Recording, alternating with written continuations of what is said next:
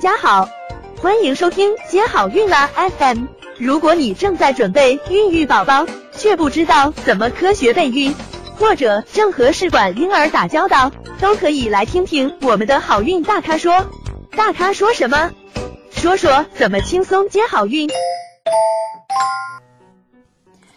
嗯，评估男性和女性的一个生育能力啊，其实我们也忽视了一点，就是他们性生活的能力。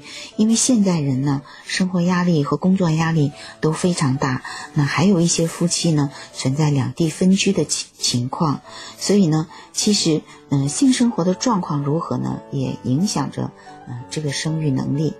那怎样的性生活是 OK 的呢？首先要保证他的生殖器官发育是正常的，或者是一个基本正常的状态，可以进行一个正常的性生活的行为。这样子呢呃，精子和卵子才能够有机会相遇。那还有呢，就是性生活的频率，如果说你性生活的一个频率过低的话呢，也会影响你的受孕的能力。那通常嗯、呃、三十岁以下的这个人群呢，他性生活的频率呢应该是每周嗯、呃、三次左右，这样呢是比较有利于受孕的。想了解更多备孕和试管的内容，可以在微信公众号搜索接好运，关注我们，接好运，让怀孕更容易。